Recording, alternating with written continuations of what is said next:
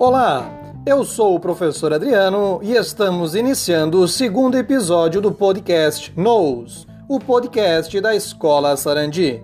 Com o objetivo de propor reflexões e problematizações no campo das mais diversas áreas da educação, contamos em cada episódio com a presença de integrantes da família da Escola Sarandi. E hoje, honradamente, contamos com a presença de quatro alunas do segundo ano do ensino médio a Ana Júlia Cardoso dos Santos, a Ana Júlia Furini e a Heloísa Fiore Ciarini, que estão conversando aqui na nossa mesa redonda virtual. E a Ana Carolina Long Zelame, que participou da estruturação do episódio de hoje. Desde já, quero agradecer a vocês, meninas, por aceitarem o convite e, o e, e se desafiarem né, a construirmos juntos uma reflexão que muito mais uh, do que objetivar entregar respostas prontas e definitivas. Uh, o que vamos buscar aqui é problematizar e investigar o pensamento crítico. E o tema do segundo episódio é liberdade em tempos de pandemia. E para iniciarmos a nossa conversa, creio ser necessário identificarmos como o conceito de liberdade ele foi tratado e abordado ao longo da história do pensamento humano. Convido então agora para iniciar uh, a nossa reflexão a aluna Heloísa, que vai começar a contextualizar então o conceito de liberdade. Pode ser, Heloísa?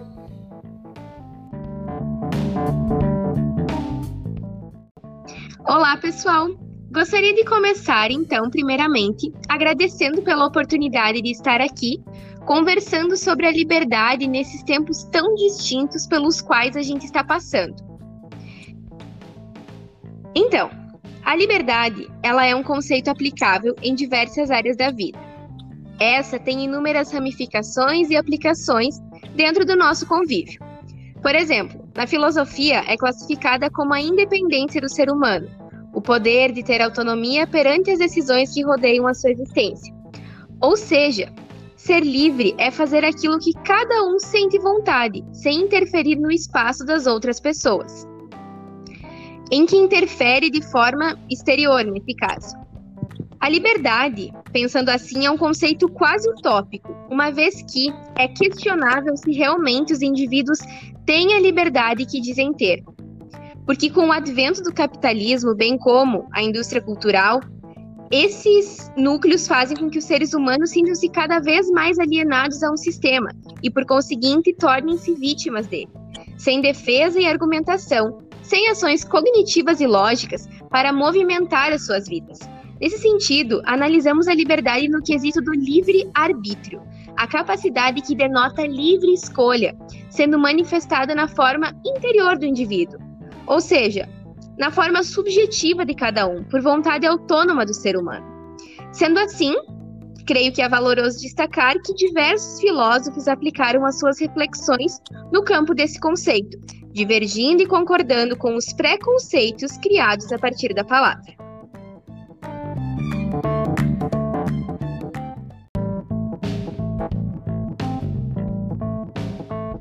Como a Heloísa comentou, nós fizemos uma breve pesquisa sobre como os filósofos conceituam a liberdade.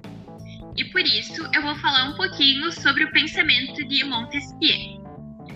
Em sua obra, O Espírito das Leis, o filósofo afirma que não há palavra que tenha recebido maior número de significações diferentes e que tenha tocado os espíritos de tantas maneiras como a palavra liberdade. Como vimos, ele rejeitou a ideia de liberdade como autogoverno coletivo, povo ou grupo apto a exercer as funções de domínio político-social. Não concordou também com a ideia de que a liberdade significaria a ausência de restrições. Para ele, essas duas posições são contrárias à liberdade política. A liberdade seria possível embora não garantida, apenas em sistemas monárquicos e republicanos, mas nunca em sistemas despóticos, que são governos altamente autoritários. Mesmo em uma república, se não há separação de poderes, a liberdade não pode ser garantida, pois a separação de poderes em diferentes esferas independentes permite que um poder restrinja tentativas de outros poderes de interferir na liberdade dos indivíduos. Aqui se aplica aquela famosa frase que a minha liberdade vai até onde começa do outro. Portanto, Montesquieu centrou seu conceito de liberdade dentro de uma esfera política. Então, como a minha colega Ana já falou sobre Montesquieu, agora a gente vai falar um pouquinho sobre Kant. Kant destacou que através da simples análise dos conceitos morais, pode-se calcular que o princípio da autonomia é o único princípio moral. O conceito de liberdade de Kant não se identifica com o conceito de liberdade natural, ou seja, fazer aquilo que se quer fazer, e nem com o livre arbítrio. A liberdade para Kant é agir segundo leis. Os homens são livres quando incitados a agir. Ou seja, para ele a liberdade é a própria autonomia, em que os seres humanos têm a capacidade racional de se legislarem e poderem fazer o que sentirem vontade, por serem seres civilizados e, por consequência, também racionais. No primeiro sentido, a liberdade é a ausência de determinações externas.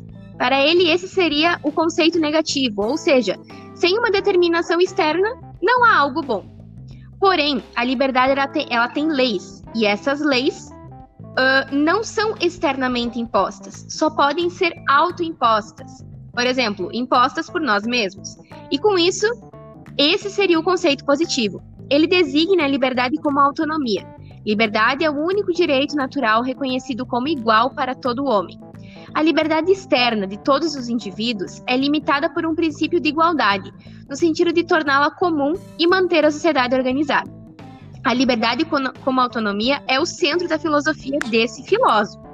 Não simplesmente a lei vista como algo separado, mas sim ocupando um lugar central no seu pensamento. Podemos então concluir a ideia dele da premissa de que não há justiça consolidada sem que haja liberdade sendo aplicada nas suas diferentes formas. Então, tanto as normas jurídicas quanto as normas morais humanas estão ligadas com o conceito de autonomia, ou seja, a autonomia entrelaçada com a liberdade.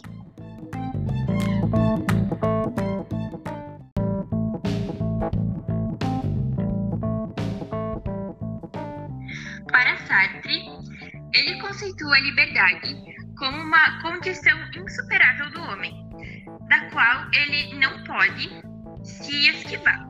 Isso é, o ser humano está condenado a ser livre, e é a partir dessa condenação que ele se forma.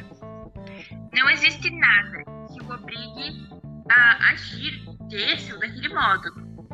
Com isso, o ser humano baseando-se na sua estrita liberdade, vê-se a todo instante comprometido uh, à mudança, a se reinventar, já que são suas escolhas que constroem a sua essência.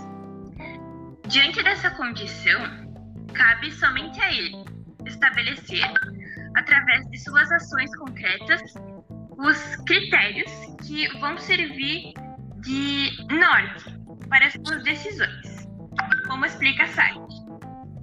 Ao escolher algo e, consequentemente, afirmando seu valor, estamos ao mesmo tempo comunicando a todos o caráter benéfico dessa escolha, já que ninguém vai fazer mal para si mesmo.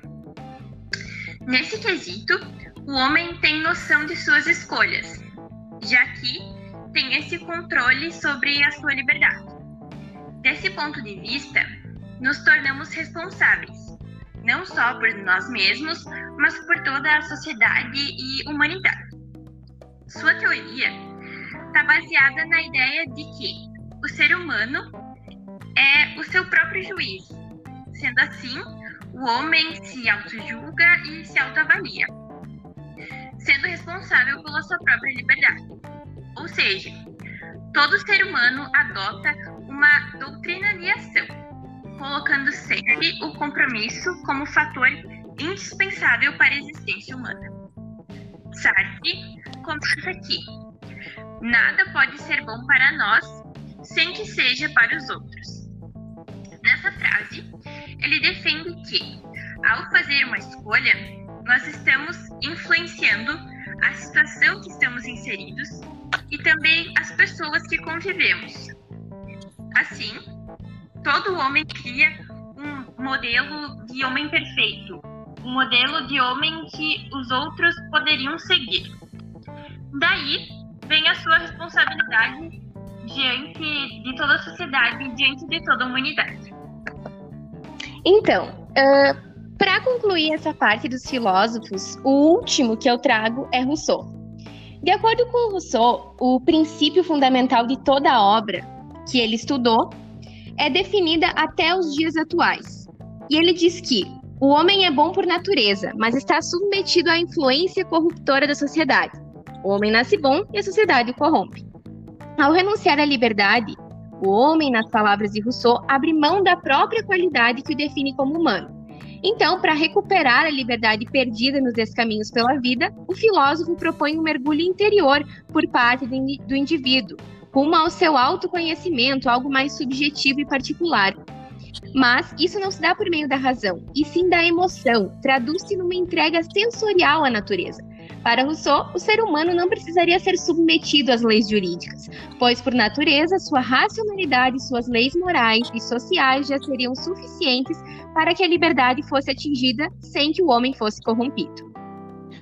Pois bem, né? Veja uh, esse, esse resgate que vocês trazem, né, Heloísa, Ana Júlia Furini, quando uh, elas quando, quando vocês apontam, né, esses pensadores uh, e, a, e a perspectiva que eles dão para a liberdade, né, nos mostra o quão amplo é esse essa discussão, né? Quando a Heloísa conclui ali dizendo do Rousseau, né? Veja, não necessitaríamos de leis para poder viver em sociedade, né? Porque racionalmente todo mundo deveria saber que prejudicar o outro é algo errado. Eu não deveria prejudicar o outro. Eu não deveria uh, atentar contra a vida do outro, quanto à liberdade do outro. Mas o ser humano, né? Ele faz isso. Ele costuma fazer isso. Aí nos remete a um outro conceito muito bem trabalhado e, e, e, que veio à tona, né, que é a questão da autonomia. Nós somos autônomos, nós temos autonomia para fazermos o que quisermos fazer, né? Porém, uh, e essa autonomia ela não, ela não pode ser separada da liberdade. A nossa liberdade ela impõe a, a ideia de, uh, de autonomia, porém é uma autonomia que requer o uso da razão, né? Eu sou autônomo para me divertir, porém eu tenho que calcular racionalmente os perigos e os prejuízos pessoais e sociais das minhas ações. Porque uma liberdade sem esse cálculo, né, é, passa a ser irresponsabilidade. Passa a ser uma irresponsabilidade. E diante dessa perspectiva, né, que, que nos foi colocada aqui de contextualização, eu gostaria de, de trazer para uh, para nossa discussão aqui pra, no olhar de vocês, como nós vivenciamos a liberdade hoje? Então, na cultura ocidental, nós estamos constantemente insatisfeitos. Queremos sempre mudar alguma coisa, perder peso, viajar mais, ler outros livros, conhecer novas pessoas. Curiosamente, esse sentimento vem da certeza de que somos livres para mudar o rumo de nossas vidas, ou até mesmo para lidarmos com suas surpresas. Por que achamos que somos livres para decidir qualquer coisa? Talvez o livre-arbítrio sobreviva apenas como percepção, mas não como uma vontade real. Nós temos a experiência da escolha a todo momento: o que comer, o que vestir, com quem conversar, o que fazer, o que nos traz a ilusão da liberdade. Na década de 70, estudos conduzidos por Benjamin Libet provaram que os sinais elétricos obtidos do cérebro de voluntários podiam ser usados para prever por cerca de meio segundo a decisão entre duas ações motoras: apertar um botão ou estalar os dedos. Essa descoberta surpreendente demonstra que a ordem da atividade cerebral é contraintuitiva. Primeiro a escolha do movimento e só depois a consciência da decisão que foi tomada. Então, é, ao invés do oposto do que a gente geralmente pensa, Não é novidade que aquilo que nos distingue de um mamífero qualquer é a nossa razão, enquanto seres humanos, mas algo que não é de conhecimento comum é seu poder contrário, quando usada de maneira irresponsável. E eu explico. Enquanto a teoria tradicional filosófica visa somente entender e explicar a sociedade, a teoria crítica, filosofia dos pensadores da Escola de Frankfurt, busca criar uma sociedade racional e livre, que atende às necessidades de todos. Mas os frankfurtianos sabem que não se adere à razão inocentemente. Ela, exaltada tradicionalmente por ser iluminada, também traz sombras, quando se torna instrumento de dominação. Horkheimer, pensador frankfurtiano, distinguiu dois tipos de razão: a cognitiva, que diz respeito ao saber, viver e aos fins propriamente humanos, a sabedoria e a razão instrumental, que propõe agir sobre a natureza e transformá-la. Enquanto a primeira busca conhecer a verdade, a outra visa a produtividade e competitividade. Para ele, os dois tipos de racionalidade coexistem, mas no mundo atual, a razão instrumental se sobrepõe à razão cognitiva. Aquilo que se deve temer é que, segundo os pensadores de Frankfurt, a origem do irracional deve-se a esse predomínio da razão instrumental. Ao analisar sociedades altamente tecnológicas e racionalizadas e muito desenvolvidas, foi denunciado por esses pensadores a perda da autonomia do sujeito. Afinal, parece que o livre-arbítrio passou por uma redefinição.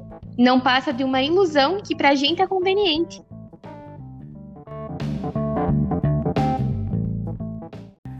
Muito bem, né, Elo? Acho que é muito pertinente é, essa tua fala, né?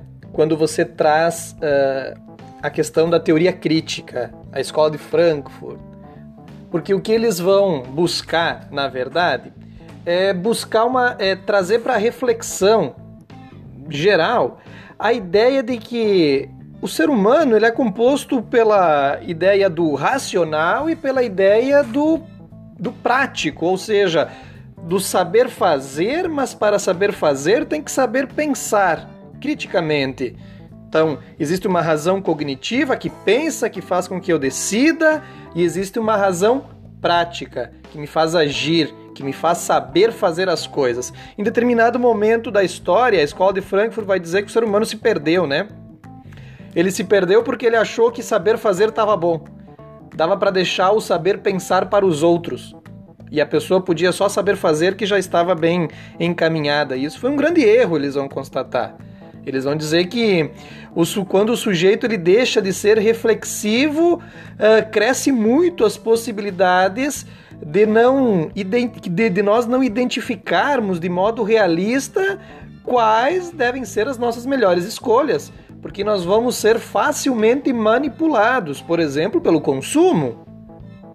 Uma liberdade pautada pelo consumo, por exemplo. E as pessoas vão achar que isso é normal.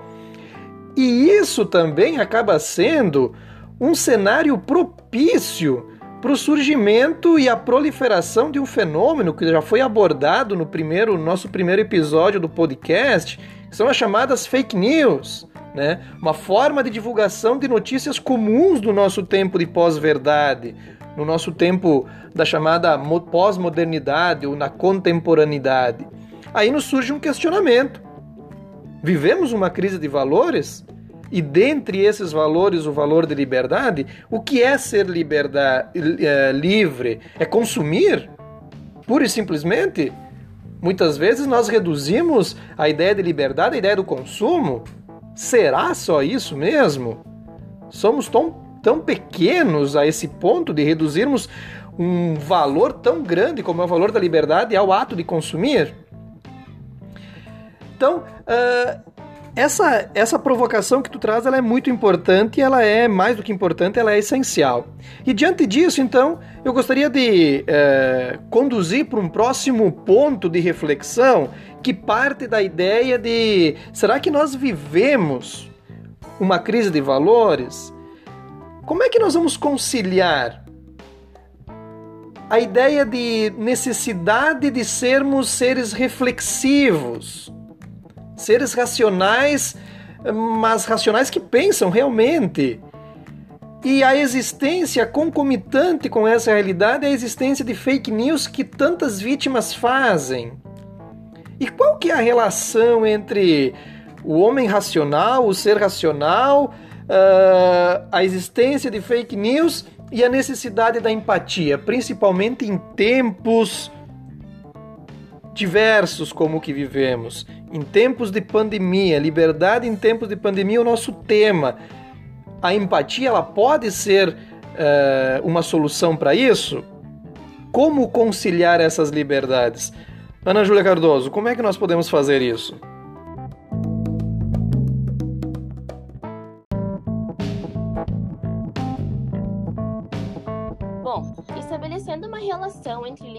E empatia, eu gostaria de apresentar uma frase dita por Augusto Branco.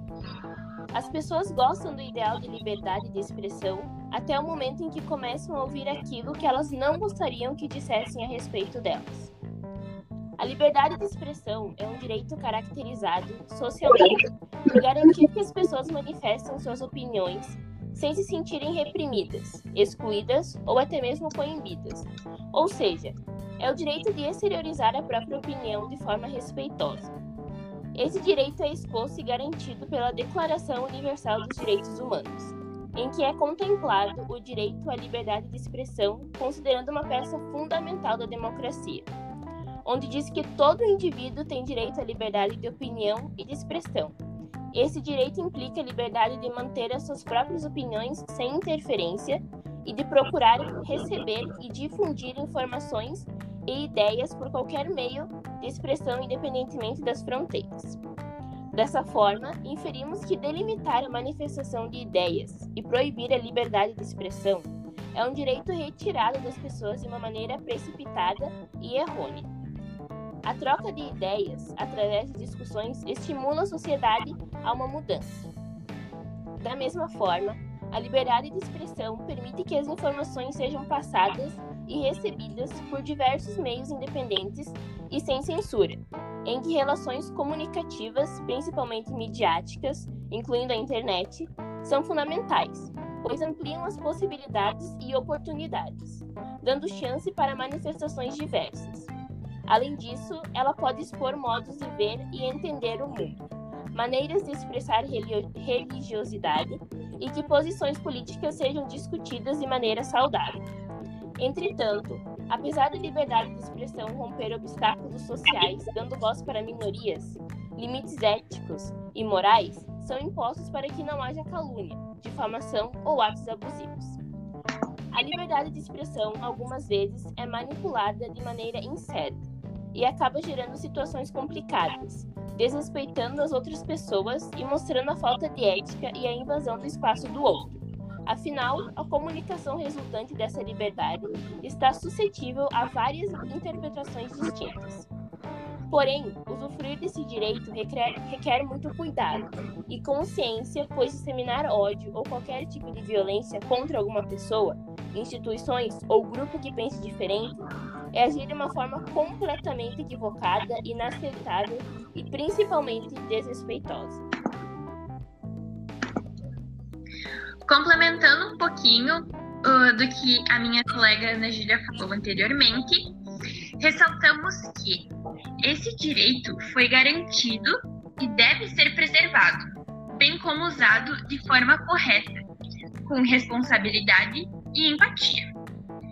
Sendo assim, observamos aspectos sociais, como citado anteriormente, a empatia, que significa compreender alguém emocionalmente ou seja, se identificar com alguém ou com alguma situação vivenciada por ela. A empatia, socialmente, é um sentimento imprescindível, pois, além de melhorar a qualidade das formas de linguagem e do relacionamento entre as pessoas, ela faz com que as pessoas influenciem na vida das outras de uma maneira positiva. Por isso, nenhum indivíduo tem o direito de desrespeitar e nem de ser abusivo ao se expressar. Como já tivemos uma pequena noção do que a liberdade se trata, além de ser algo pessoal, ela pode ser relacionada com empatia, pois a liberdade individual pode e com certeza vai interferir na vida dos outros. Portanto, debater algum aspecto, expor seu ponto de vista de uma maneira educada é com certeza algo positivo.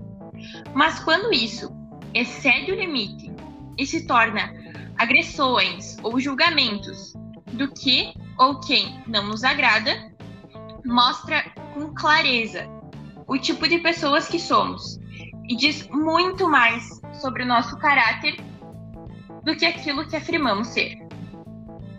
Fazendo também uma relação com a situação atípica que nós estamos vivendo, podemos ter uma noção mais abrangente desses aspectos e podemos compreender de uma forma mais clara que, a partir do momento que tomamos uma decisão, devemos ter a consciência e a integridade que estaremos influenciando as outras pessoas. Ou seja, quando nós estamos nos privando uh, de ir para a escola, de nos encontrarmos com os amigos, de irmos para locais públicos, estaremos demonstrando o respeito e a empatia que temos pelas outras pessoas. Além de estarmos protegendo não só a nossa saúde, mas como a, de, a da sociedade como um todo. Quando eu tenho o discernimento e a consciência para me reconhecer como um indivíduo dentro da sociedade, eu estou afirmando que as outras pessoas que convivem comigo estão suscetíveis à influência dos meus atos, sejam eles tanto positivos como negativos. Perfeito, né? Acho que acima, né, como bem relatado pela Ana Júlia Cardoso, pela Ana Júlia Florini, uh, acima, né, da liberdade de me expressar livremente, né, está a necessidade de uma postura empática. Né? Então isso, essa compreensão, ela é, ela, ela, a nossa sociedade ela carece hoje, né? Muitas vezes nós uh, nos damos, uh, nos valoramos muito a nossa, a nosso, o nosso direito de expressar, mas não uh, nos colocamos nessa postura de empatia, de estar no lugar do outro, né? E a frase do Sartre, citada lá na, no primeiro tópico discutido, né? Nada pode ser tão bom para nós sem que seja bom para os outros. Isso deveria ser uma máxima de vida e uma máxima de ação, principalmente nos dias que nós estamos vivenciando, né? Como a Ana Júlia Furini mencionou, uma situação atípica, né? Mas que requer uma adaptação. Como seres racionais que somos autônomos, nós temos essa possibilidade de nos adaptar. Basta querermos, né? Ressignificar a liberdade é o ponto central de tudo isso. Mas muito bem. Finalizando então, porque nós temos o nosso tempo ele ele passa, nós não temos como travar ele, né? Então, para concluir, eu gostaria de, de ouvir algumas considerações uh, sobre a temática abordada hoje, né? Tem como solucionar alguns desses problemas apontados, essas visões equivocadas? Como é que nós podemos concluir essa reflexão de hoje? Levando em conta todos os tópicos apresentados acima, podemos perceber que o ser humano sempre tende a questionar sua liberdade aparente e ainda bem.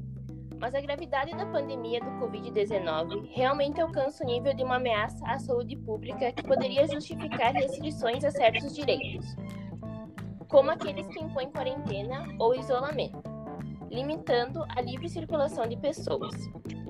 Ao mesmo tempo, a atenção cuidadosa aos direitos humanos, como o da não discriminação, ou princípios de direitos humanos, como o da transparência e do respeito à dignidade humana, podem promover uma resposta efetiva em meio à turbulência e perturbação que inevitavelmente resultam em tempos de crise, e podem limitar os prejuízos que podem vir da imposição de medidas excessivamente amplas, que não respeitam as exigências dos direitos humanos.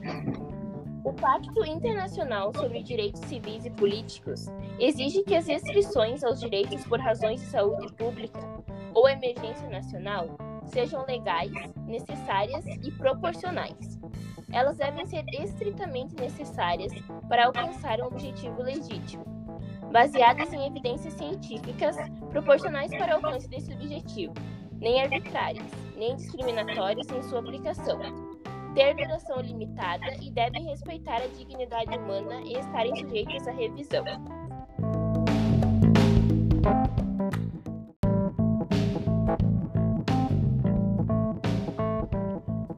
Aqueles que não concordam e, inclusive, lutam contra a aplicação dessas medidas de, de saúde.